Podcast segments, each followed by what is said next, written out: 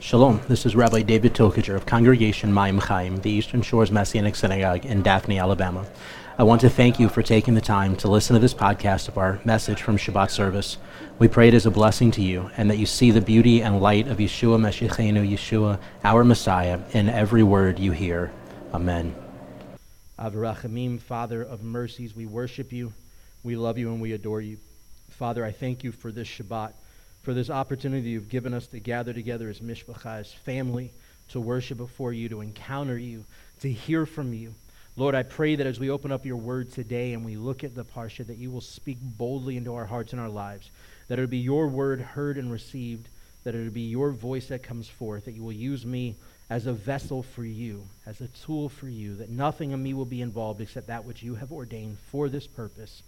In the name of Yeshua our Messiah, we pray. And everyone says, Amen. So, as we said earlier in the service this week, we uh, read Parsha Shemot, which is the very first Parsha of Sefer Shemot, which is the book of uh, Exodus.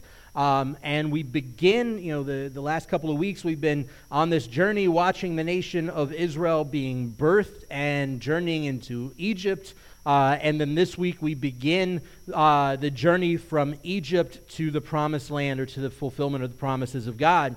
And uh, so as we look at this Parsha, uh, studying through it, you know, I, I, read over the Parsha over and over again throughout the week, and I'm constantly digging and digging and praying and, and asking the, the Lord for the message that He wants that week to be shared. And uh, I'm a fervent believer that the Word of God is a living Word, right? That we may read the Torah cycle every year of our life, every, you know, throughout our entire life, over and over and over again. And it's been my experience, at least, that every time I open up the Word of God, doesn't matter how many times I've read that particular passage, something new comes forth. Not that, like, all of a sudden God snuck something in there that I didn't see before, but I'm at a place in my life where God is teaching me a new lesson, or there's something new He's trying to fix or correct about me that is not quite uh, the fullness of his image in my life or whatever it may be. And so as we started to, as I started to read through this Parsha, um, this one question kept coming up over and over and over again in, in my mind and, and in my heart. And it's a question that, as uh, a Messianic rabbi, as somebody in congregational ministry, uh, as simply a believer, many of you may have experienced in your own lives as well, is a question that I hear quite often, especially being a Jewish believer uh, in a post Holocaust world. This is a question that I hear a lot, that I see over and over and over again. And the question is why does a good God allow bad things to happen? Why does a good God allow bad things to happen. And I started to, to work through this Parsha, and that question just kept coming up and kept coming up and kept coming up. And I really started to process it and to grasp onto it and to, to try and wrestle with this reality. Right? How many of you, you guys have ever heard this question before? You ever been asked this? Why, why, why would a good God allow bad things to happen? How many of you ever thought that? I mean, maybe just in this last year, we talked earlier about how 2018 for a lot of us has really been, you know, just a mess, a complete wreck one way or another in many of our lives. And, and I imagine most of us at some point in our life are like, seriously, like if you're seriously, if you love me and you cherish me, God, and, and you have nothing but blessing in store, why is all of the, why is this happening, right? But the reality is that we serve a God who allows us, you and I, to make choices in our own life. Sometimes those choices have consequence. That doesn't mean that those consequences are what God wanted us to go through, but nonetheless, going through those consequences, whatever they may be, going through those consequences a lot of times are when we have more important, um, it's more important than ever for us to focus on the fact that even in the midst of that storm, in the midst of that trial, that we serve a God who is fighting for us, that's taking care of for us, that's working through it. Sometimes we're dealing with stuff that, lo and behold, wasn't even a consequence of our choice but somebody else's. And even more complicated than that, how many of us uh, are humans? Uh, there should be a lot of hands raised. If you're, if you're not sure, that's a different day's discussion. So, as humans, we are all in one way or another derived from Adam and Chava, and a lot of our problems are their fault. They made choices that have burned us for the last going on 6,000 years, give or take now. Um, and we are still paying the price and the consequences for those, right? Death, despair, sickness, illness, pain, anguish, depression. These are all things that didn't exist in the garden. They didn't exist in this world before the fall of Adam before the, the fall of Adam and Eve. These are things that we as humanity chose to accept into our lives. And so there are all of these things that are whirling around in the world around us that sometimes we get caught up in and we have to deal with that are bad things happening to God's people. And I know it's hard to believe but just because we're God's people, just because we are believers in Messiah, doesn't mean that those that are not bought by the blood of the Lamb aren't also dealing with bad things. So I've heard the question worded in this way Why does a good God allow bad things to happen to good people? You know what? There's a lot of bad things that happen to bad people too. So right out the gate, we cut off part of that question. So the question is why does a good God allow bad things to happen? And the reality is, and I think we see a lot of the answering of this question coming forth in this parsha, and I think it's important for us to grasp onto this as believers in the 21st century world and everything happening around us, especially as end time prophecy continues to progress around us. Is for us to recognize the lessons that are learned in this week's parsha. So, if you have your scriptures, open up to Exodus chapter 1, right at the beginning of Exodus, beginning with verse 1 says, Now these are the names of Bnei Israel, the children of Israel, who came into Egypt with Jacob, each man with his family Reuben, Simeon, Levi, Judah, Issachar, Zebulun, and uh, Benjamin, Dan, Naphtali, Gad, and Asher. The souls that came out of the line, uh, out of the line of Jacob, number 70 in all, while Joseph was already in Egypt. Then Joseph died, as did his brothers and all that generation. Yet Bnei Israel were fruitful, increased abundantly, multiplied, and grew extremely numerous, so the land was filled with them. Now there arose a new king over Egypt who did not know Joseph. And there's been lots of debate uh, about exactly what that means, whether it was really a new king who didn't know of Joseph, or if it was the same king that conveniently forgot, or uh, a new king over Egypt, a new pharaoh over Egypt that just didn't like that his dad liked Joseph, or what. I mean, we really don't know. The best we can do is take this at face value. There's a king that, that ignored Joseph's reality uh, and everything that God did uh, through Joseph for the people of Egypt. So, verse 9. He said to his people, Look, the people Bnei Israel are too numerous and too powerful for us. Come, we must deal shrewdly with them, or else they will grow even more numerous, so that if war breaks out, they may join our enemies, fight against us, and then escape from the land. Verse 11 So they set slave masters over them to afflict them with forced labor, and they built Pithom and uh, Ramses as storage cities for Pharaoh. But there, the more they afflicted them, the more they multiplied, and the more they spread. So the Egyptians dreaded the presence of Bnei Israel. They dreaded the presence of the children of Israel. So here we see Israel goes into Egypt. As they go in, it's just Jacob and his children and their families, and then it grows into this huge nation that has overrun the nation of Egypt. So much so that the Pharaoh of Egypt, the, the leader of the world's superpower of the day, is looking at this ragtag bunch of dudes from uh, the, the lineage of Abraham, Isaac, and Jacob who suddenly sprung up like a bunch of jackrabbits all over the place. And, uh, and he goes, You know what? They are way more powerful than, than we could imagine. I don't know about you. If, if I was the Pharaoh of Egypt, it seems like that's a really easy problem to deal with it's a lot of extra effort and a lot of extra planning and a lot of extra strategy and such that has to go into to slavery. You know, you got to put slave drivers together. You got to map out a plan for all the work that's going to be done, and so it's a lot of effort. And uh, I'm lazy. For me, if I were the king of Egypt, really easy solution is go, go somewhere else. Right? Go find a land that's not in my way. Go find some territory somewhere that nobody's going to bother you for, and go. Problem solved. They're too powerful and you're afraid they're going to take over, kick them out. But instead, the, the Pharaoh of Egypt held on to them and made their lives a living hell, made it absolutely miserable for the Israelites, made them slaves, put slave drivers over them, uh, made some of the Israelites uh, in charge of the slaves as well, and, and made this whole big uh, mess begin to develop as the Israelites were suffering. But verse 12 makes it clear that the more that the Egyptians afflicted them, the more they multiplied and the more they spread. So the Egyptians dreaded the presence of Bnei Israel. So we recognize right out the gate slavery, pretty messed up, right? So when we're asking that question, why does a good God allow bad things to happen? Slavery, right? That's kind of a bad thing. And here's a bunch of good people getting dealt a bad hand and, uh, and everything that goes forward. Verse 23 of chapter 2 we pick up. Now it came about over the course of those many days that the king of Egypt died. Bnei Israel groaned because of their slavery. They cried out and their cry from slavery went up to God. God heard the sobbing and remembered his covenant with Abraham, Isaac, and Jacob. God saw Bnei Israel, and he was concerned about them. Now, in the midst of these two things we just read out of Exodus 1 and 2, we have this dude named Moses, right? This guy named Moses, anybody heard of him before? He's kind of a big character in the Bible. You know, it's brought up over and over again. Kind of wrote what we're reading right now. You might want to go study up if you weren't familiar with him. But this dude named Moses pops on the scene, and he comes around at about a time where Pharaoh goes, Hey, slavery's not working. I have an idea. Let's kill them. Let's get rid of them. We'll start with the kids so they can't grow anymore, and, uh, and we'll wipe them all out. And he so ultimately he says tells all the midwives of Israel, I want you to cast all the boys into the water. Let them all die. The girls can live.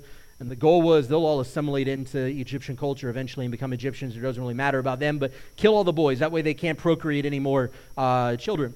And, uh, and so here is, is Abraham's parent, I mean, Abraham, Moses' parents, who Moses comes on the scene. He's born, and they go, he's a cute kid. I don't really want to kill him. He's a cute kid. He's my kid. Uh, I've got two others, but I, I really don't want to get rid of this one either. I definitely don't want to see him die. And so his mom cracks up this really awesome plan, and she goes, I'm going to put him in this basket, I'm going to put him by the water, and we'll see what happens. So much so that his sister Miriam, uh, who later becomes a prophetess of Israel, goes out to the reeds next to the, the, the water and waits to watch to see what's going to happen. Now, you're talking about a bunch of people who, although they are distinctly removed at this point. They've completely, for the most part, assimilated into Egyptian culture, and uh, and they're really not, you know, that gung ho about serving the God of their forefathers. Um, this is at least a family that, in some way or another, held on to, cleaved to the idea of the God of Abraham, Isaac, and Jacob. And so Miriam stands out by the water, and she's waiting to see what's going to happen, and they trust something good's going to come of this. The sages uh, tell us in the Talmud that uh, when his parents looked at the, uh, when Yocheved looked at Moses, uh, at baby Moses that she saw the light of God and that she knew that something great was going to come from him, and that's why she didn't kill him.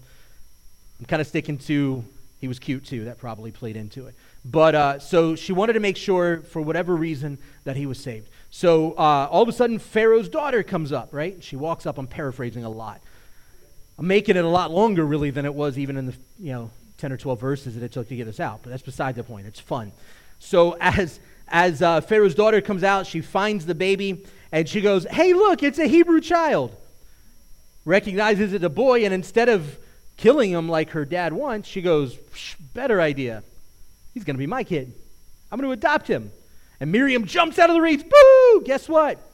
He's a Hebrew kid, like you said. You know what? I've, I know who can nurse him. I got just the lady for it. She takes him back to Yocheved, and for the first three years of his life, he's nursed by his mother, he's raised by his mother. I imagine that his mother fed into him at a young age the history, the story, and the heritage of who their people are and what the promises of God were. Uh, so that ultimately at three, he's sent back to Pharaoh's house, and from there till he's 40, he's raised as Pharaoh's grandson. I'll let you do the math, but ultimately that means he was raised to one day perhaps become Pharaoh. All right? Let that sink in for a moment. Here's a Hebrew that Pharaoh wanted dead, that is now being raised in his household as his grandson, who may very well one day become Pharaoh himself. It's a big lot of discombobulated mess. That's some Maury Povich action here or something. I don't know. It's weird, but nonetheless, we see God's providence. And I don't know why that 80s talk show host came in my head, but nonetheless. Danielle has to deal with this all the time. You just get it a couple of times a week. Um, but as we're looking at this, we see that, that God in his providence is protecting Moses for a reason. And we ultimately, I mean, we all know the story, we see what happens. But here we see that as the Pharaoh dies, who has put such great burden on Israel, Pharaoh dies and a new Pharaoh arises. At this point, Moses has already left because he killed an Egyptian to protect an Israelite. And then the Israelites, the next day, a couple of them were fighting. And uh, tradition says it was uh, and Aviram who later on caused a lot of problem for Moses in the wilderness. But uh, they, uh, they're fighting. He goes out and says, Hey, you're a bunch of idiots. What are you fighting about? And they go, What, are you going to kill us like you killed the Egyptian? And he goes, Oh, crap. They know about it. I'm out and he's running from Pharaoh, just like, uh, just like his great, great, great, however many grandfathers back. Jacob ran for his life because he was afraid his brother was going to kill him. Moses was afraid that his grandfather, or I guess at this point, his uncle or so, I don't know how it works out with this new Pharaoh. He runs out, afraid he's going to die. So he takes off for the, the hills. And as he's out there wandering, this new Pharaoh makes life for the Israelites even worse. Makes it even worse. Now, uh, you know it's just a complete and total mess. And finally, finally the hearts of Israel break. And it's interesting because, like I said before, when Israel comes into, or the children of Jacob come into Egypt, they just go gung ho for, for Egyptian culture, right? So why, why mess things up? Let's just become like the people around us and make life easy. Be a lot easier. And so, for uh, as a whole, for 100 years, get 114 years, give or take, the Israelites really didn't look like what the Israelites would become, but they looked a lot like the Egyptians. They acted a lot like the Egyptians, kind of like Joseph did. And so here we recognize that this king of Egypt has died, and finally Israel cries out. Makes you wonder what would have happened if their heart had been broken before. When all of the mess first started, and had they cried out to the Lord then, what might have occurred. And you got to understand there's this important concept throughout the scriptures when it talks about the people of God crying out. It's not like they stub their toe in the middle of the night and they're dropping F bombs left and right, or, or you know, they're throwing a fit because everything's a mess, or their favorite team lost a big game, or anything like when the scripture talks about the people of God crying out, it's a reference to repentance.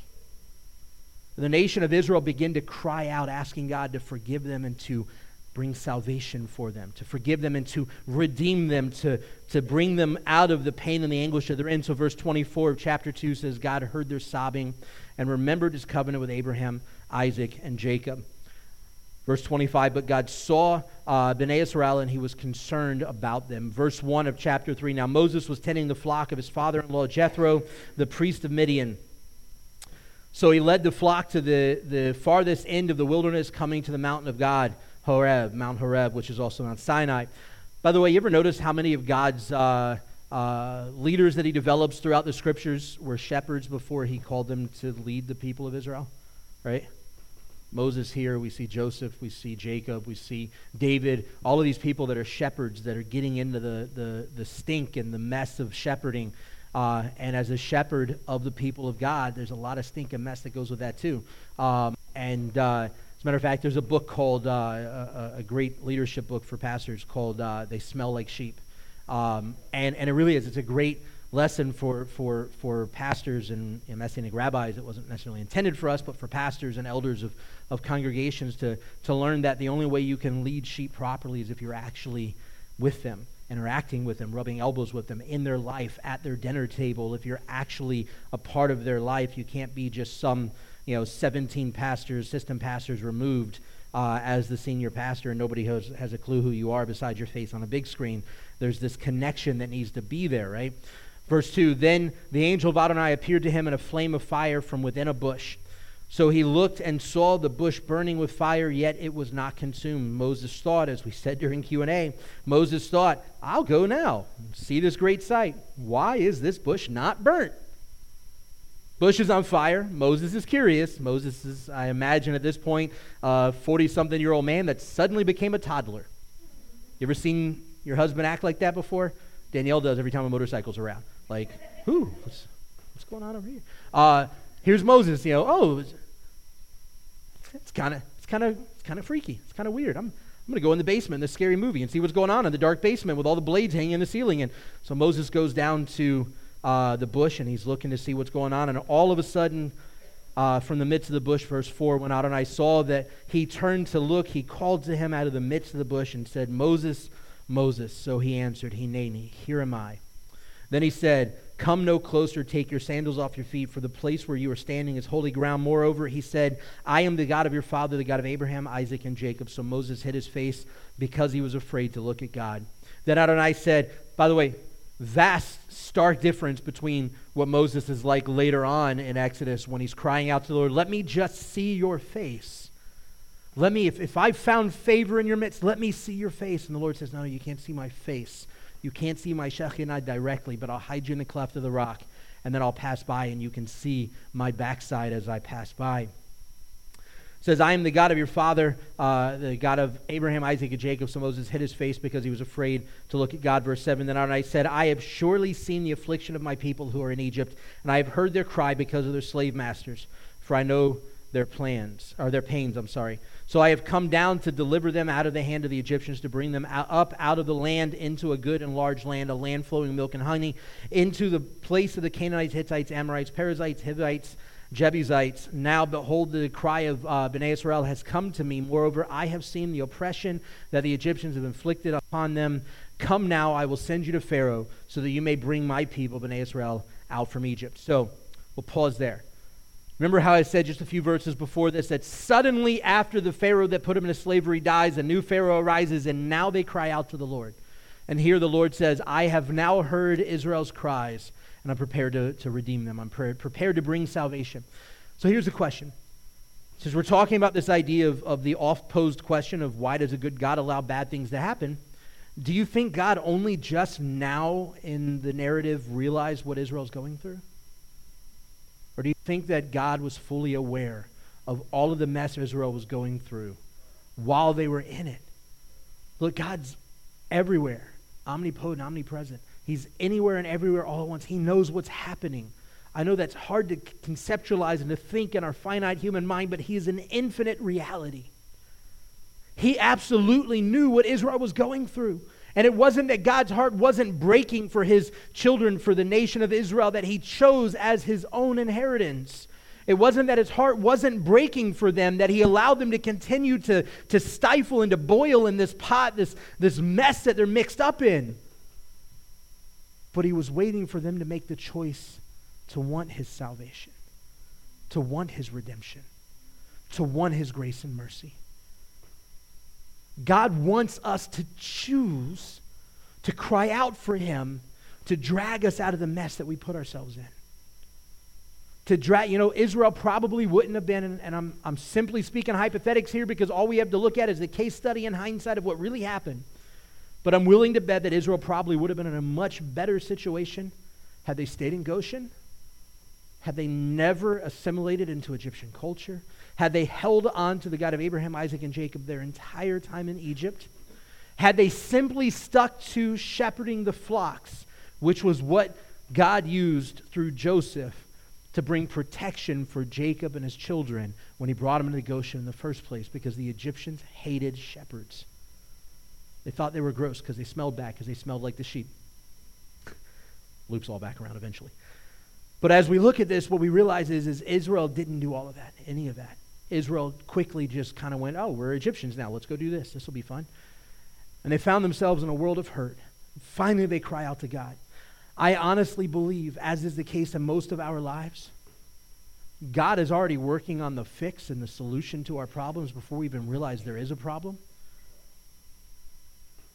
But to actually find the solution to the problem that God has placed in our path, we have to turn to His way.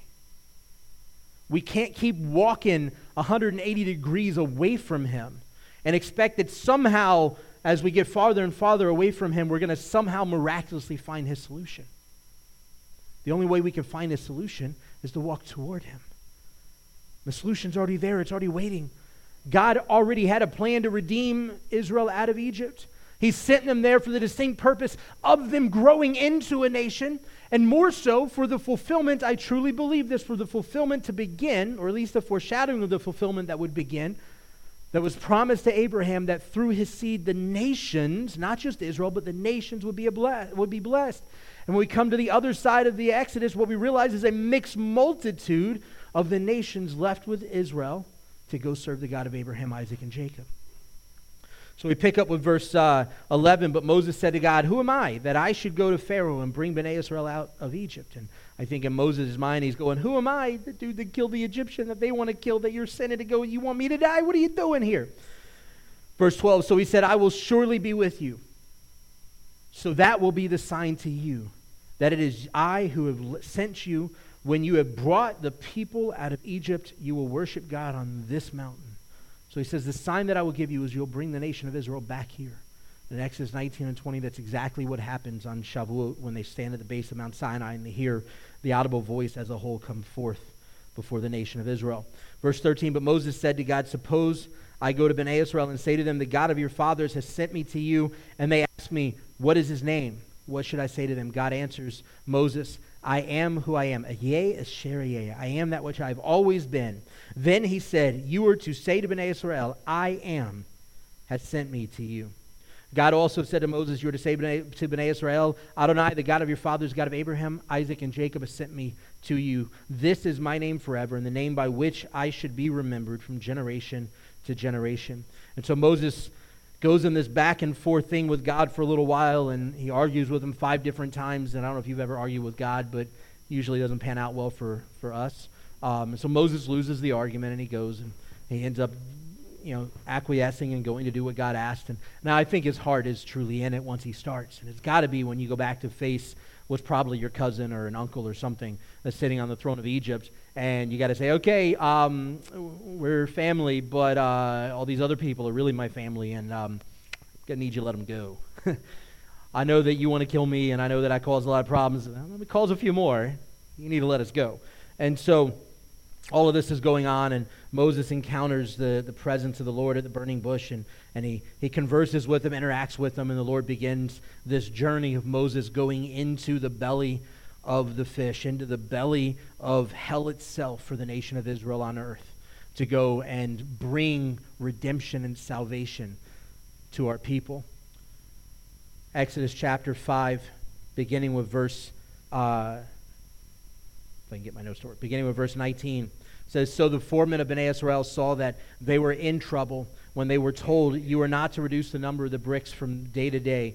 Then they met, this is after Moses went to, to Pharaoh the first time. Then they met Moses er-, and Aaron, who were waiting for them as they came from Pharaoh. Because, see, at first when Moses shows up, they're all excited. God's going to free us of this. And Moses goes before Pharaoh, and Pharaoh makes it worse for him. And here they come back to Moses. So they said to him, verse 21, May Adonai look on you and judge, because you have made us a stench in the eyes of Pharaoh and in the eyes of his servants, putting a sword in their hand to kill us. So Moses returned to Adonai and said, Adonai, why have you brought evil on this people? Is this you is this why you sent me? Ever since I came to Pharaoh to speak in your name, he has brought evil on this people. You have not delivered your people at all. In case you didn't catch that, this is Moses' Hey God, how would a good God allow bad things to happen? This is Moses asking that same question. You brought evil on these people. Is this why you sent me? You have not delivered your people at all. Could you imagine having the chutzpah to speak to the God of all creation in such a way? And before you get all righteous and holier than thou, I'm willing to bet you probably did it this week.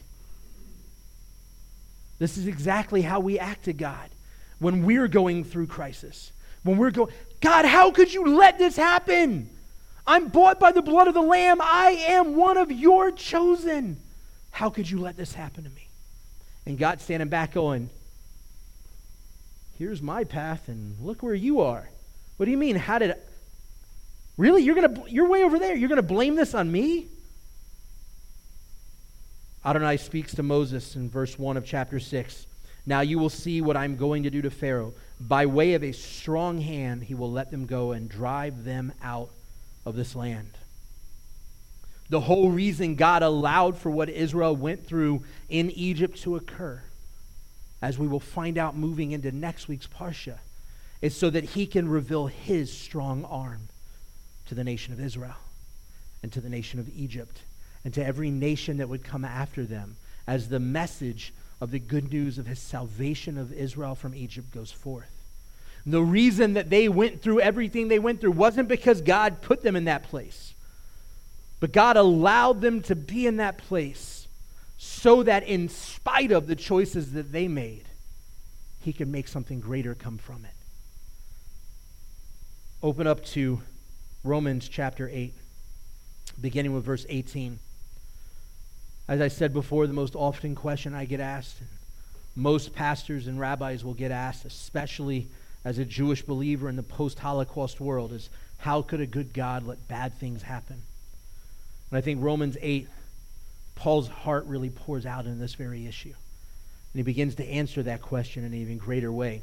Verse 18 For I consider the suffering of this present time not worthy to be compared with the coming glory to be revealed to us. Pause there. I consider the suffering that I'm dealing with now. How many bank accounts are bordering on beyond drained? How many are dealing with major illness crises? Either yourself, family, friends, whatever it may be. How many are dealing with family that hate you? The family that don't understand you and the way that you worship and live. How many are dealing with work crisis? How many are dealing? I don't care. I mean, how, let's let's settle this. How many have had a single crisis in the last year? It's kind of back to that how many are humans? If your hand didn't go up, we need to talk later. He says, I consider the sufferings I'm going through now. I consider the suffering I'm going through now in this present time not worthy to be compared to the coming glory. Let that sink in. We focus on the suffering. What would things look like if we focused on the glory waiting on the other end? That's what Paul's saying. What would things look like if we, like Paul, stopped worrying about the pain and the anguish? Look, people were trying to kill Paul. Granted, Paul was trying to kill people before, but people were trying to kill Paul left and right. Everywhere he went, somebody wanted to kill him. People were trying to throw him out of windows and stab him, whatever else they could. And he started really weird arguments between Pharisees and Sadducees to save his own hide. Oh, they're here to kill me. Hey, um, he says something about resurrection. What's your thoughts? All right, I'm out. And he says, in spite of everything that he went through, he considers his sufferings in this present time not worthy to be compared with the coming glory to be revealed to us.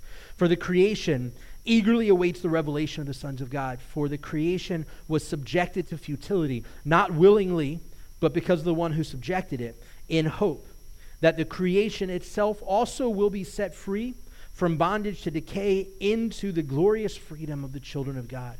For we know that the whole creation groans together and suffers birth pains until now. And not only creation, but even ourselves, we ourselves who have, first, who have the first fruits of the Ruach, of the Spirit, groan inwardly as we eagerly wait for adoption, the redemption of our body. For in hope we were saved, but hope that, has seen, that is seen is not hope, for who hopes for what he sees? I hope for a lot of really cool movies to come out. A lot of them I go to see. I'm no longer hoping for them because I'm there. I hope for my favorite baseball team or my favorite football team to win. Didn't happen this year. Different story. Usually it does. And when it does happen, and some of you are fans of teams that may or may not win today in the uh, playoffs, but the reality is that we hope for what we don't see. But once we see it, we stop hoping for it, right? So we've been hoping for salvation. Guess what we have? Salvation. For we hope, uh, for in hope we were saved, but hope that is seen is not hope. For who sees what he, uh, who hopes for what he sees? But if we hope for what we do not see, then we eagerly wait for it with perseverance. In the same way, the Ruach helps in our weakness. For we do not know how to pray as we should. But the Ruach himself intercedes for us with groans too deep for words. And he who searches the heart knows the mind of the Ruach because he intercedes for the Kedoshim, for the holy ones, according to the will of God. Now we know that all things work together for good for those who love God, who are called according to his purpose.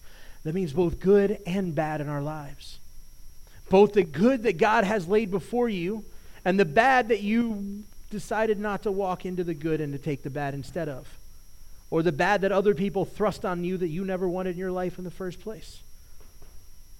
Paul says that all things work together for good for those that love God who are called according to his purpose.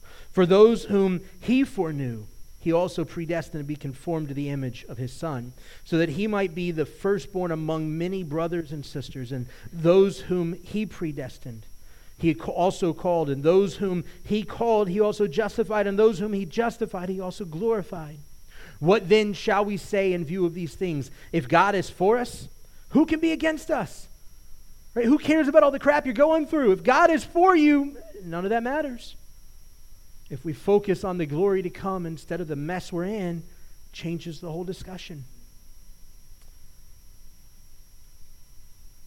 If God is for us, who can be against us? Who, he who did not spare his own son, but gave him up for us all, how shall he not also with him freely give us all things? Who shall bring a charge against God's elect if it is God, if it is God who justifies? Who is the one who condemns? It is Messiah who died and moreover was raised and is now at the right hand of God and who also intercedes for us. Who shall, who shall separate us from the love of Messiah? Shall tribulation or distress or persecution or famine or nakedness or danger or sword? Anybody gone through some of that stuff just in the last year? Who shall separate us from the love of Messiah? Shall tribulation or distress or persecution or famine or nakedness or danger or sword, as it is written, for your sake? Whose sake? The Lord's. We are being put to death all day long. We are counted as sheep for the slaughter. Yeshua says they don't hate you, they hate the one that is in you. They don't hate you, they hate Messiah who is in you. But in all these things, we are more than conquerors through him who loved us.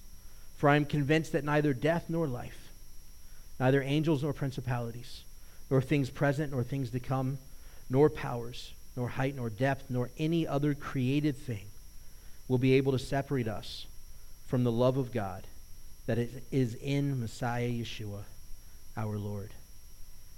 So we go back to that question How can a good God allow bad things to happen? And the question I have for you as a believer is when those bad things happen, are you focused on the good God or on the bad things? Because the suffering you're sitting in now is nothing compared to the glory that is awaiting you. The suffering that you're dealing with now is nothing compared to the message that God can use your life to bring forth through that crisis in somebody else's life. We have a number of people in this congregation that have battled with cancer scares over the last couple of years. And guess what?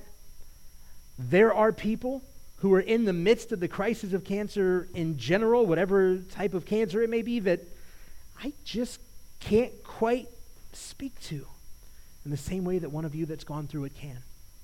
That doesn't mean that God can't or won't speak through me in that situation. But the crisis that we've gone through, God didn't want us to go through them in the first place, but now that He has, He wants to use them for the good of His glory and His purposes. So instead of getting hung up on the bad, let's focus on the good. Instead of trying to blame God for all the crap going on in the world around us, which ultimately traces back to humanity making a choice to walk away from Him, whether it was you physically in your own life or one of your, your family members or uh, whatever else that thrust it upon you, or we just simply trace it all back to Adam and Chava, back to Adam and Eve. It was humanity's choice to walk away from God that caused all of this suffering to exist. And Paul says the suffering is nothing compared to the glory that awaits us. So when we as believers are going through a bunch of mess, look, it's one thing when the world around us asks that question. If they don't know Messiah, if they are not bought by the blood of the Lamb, they are not able to see the glory of his presence even in our times of crisis. But we are. And what kind of message are we sending to the world around us when we join with them in crying out, God, how could you let this happen? God, how could you let this happen? I'm having financial issues. Well, have you been tithing? No. God didn't let it happen. You did it. My work friends all hate me. Have you shown them the love of Messiah? Well, not really. It's not God's fault. How about you go fix it? How about you go show the love of Messiah? My car ran out of gas. It's probably not God's fault. You just didn't look at the needle. you just got to understand there's always a flip side. And so, whereas we blame God when things go rough,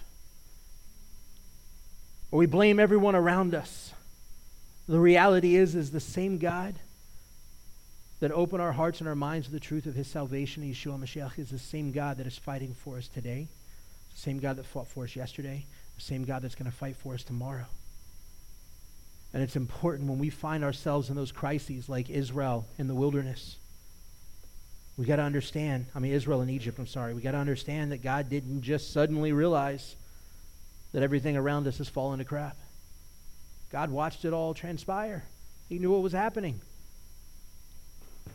And the reality is, is at any point in this crisis's development in our life, if we had simply turned back to the Lord in full faithfulness, recognizing His glory over the problem that we're in, a lot of the crisis we find ourselves in hours, days, weeks, months later would have never happened. If Israel, the entire time that they were in Egypt, had stayed in Goshen and stayed on fire for the Lord, a lot of what they went through may never have happened. We'll never know, just like we'll never know what would have happened if Adam had smacked the fruit out of Eve's hand before she bit it. Never know.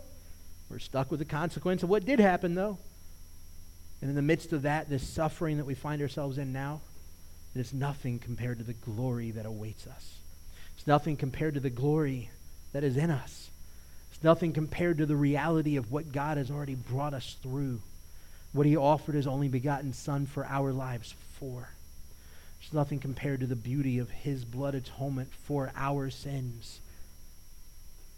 It's nothing compared to the way that He wants to use your and my life to impact the lives of those around us. It's nothing compared to the glory that awaits on the other end. And when we see Israel come out of Egypt and we see the might and power of the strength of the arm of God leading them out of Egypt, we recognize that God had a plan the entire time. And Israel should have never asked, How could you let this happen? But instead, we should have said, What do you have in store for us next?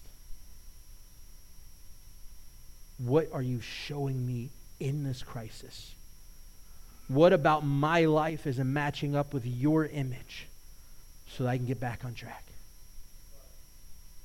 Sometimes it's not an easy thing to realize. Sometimes it's not a matter of we chose to sin and we're dealing with the consequence. Sometimes it's a matter of somebody else did and we're dealing with the consequence. And even in those situations, we have to say, What are you trying to show me in my life? Sometimes we have to forgive. Not easy, not fun, but we have to. Sometimes we have to forgive ourselves. Sometimes we have to recognize, all the time, we have to recognize that greater is He who is in me than He who is in the world. And all of the stuff Paul mentioned in Romans 8, asking if it could ever separate us, that's all stuff of this world. That's all things of this world fallen world. It's all things that God told us we had power, dominion, and authority over. Go back to Genesis. God told Adam, I'm giving you dominion over things of this world. And in the Ruach HaKodesh and the outpouring of the Ruach HaKodesh from Acts 2, as we said in our Ruach encounter study, that was God reestablishing our dominion and authority over things of this world that at the fall, at our choice for sin, we gave to the enemy. And God said, Nope, nope, this was yours. And now we get to go speak God's truth in a dark and disgusting world because His light is now a part of our lives. So I want to encourage you when things go rough, don't turn to God and say, Why? But turn to God and say, What are you trying to teach me? What about my life can be more in alignment with your image? with your likeness? What about my life does not show your love to the world around us? What are you trying to show me in this crisis? Avrachamim, Father of mercies, we worship you, we love you, and we adore you. Lord, I thank you that your word is true, that it is real, that it is ever living. Father, I thank you that you have given us salvation and the blood atonement of Messiah Yeshua and restored us, that we have experienced the freedom that, that Israel experienced from Egypt in just a few chapters forward in the book of Exodus. We've experienced it from the freedom of slavery to sin and to the enemy's ways. And Father, I just ask that you continue to reveal the reality of your glory in our lives, of your Shekhinah, of your divine presence in our hearts and our lives, that even as we go through trials and tribulations, that we will glorify you. And Father, that even more so, when things are going easy in our lives, that we will glorify you. That we will give you all praise and adoration. That we will turn our hearts and our lives to you, and that we will choose to walk boldly on your path of righteousness. B'Shem Yeshua In the name of Yeshua Messiah we pray, and everyone says, Amen.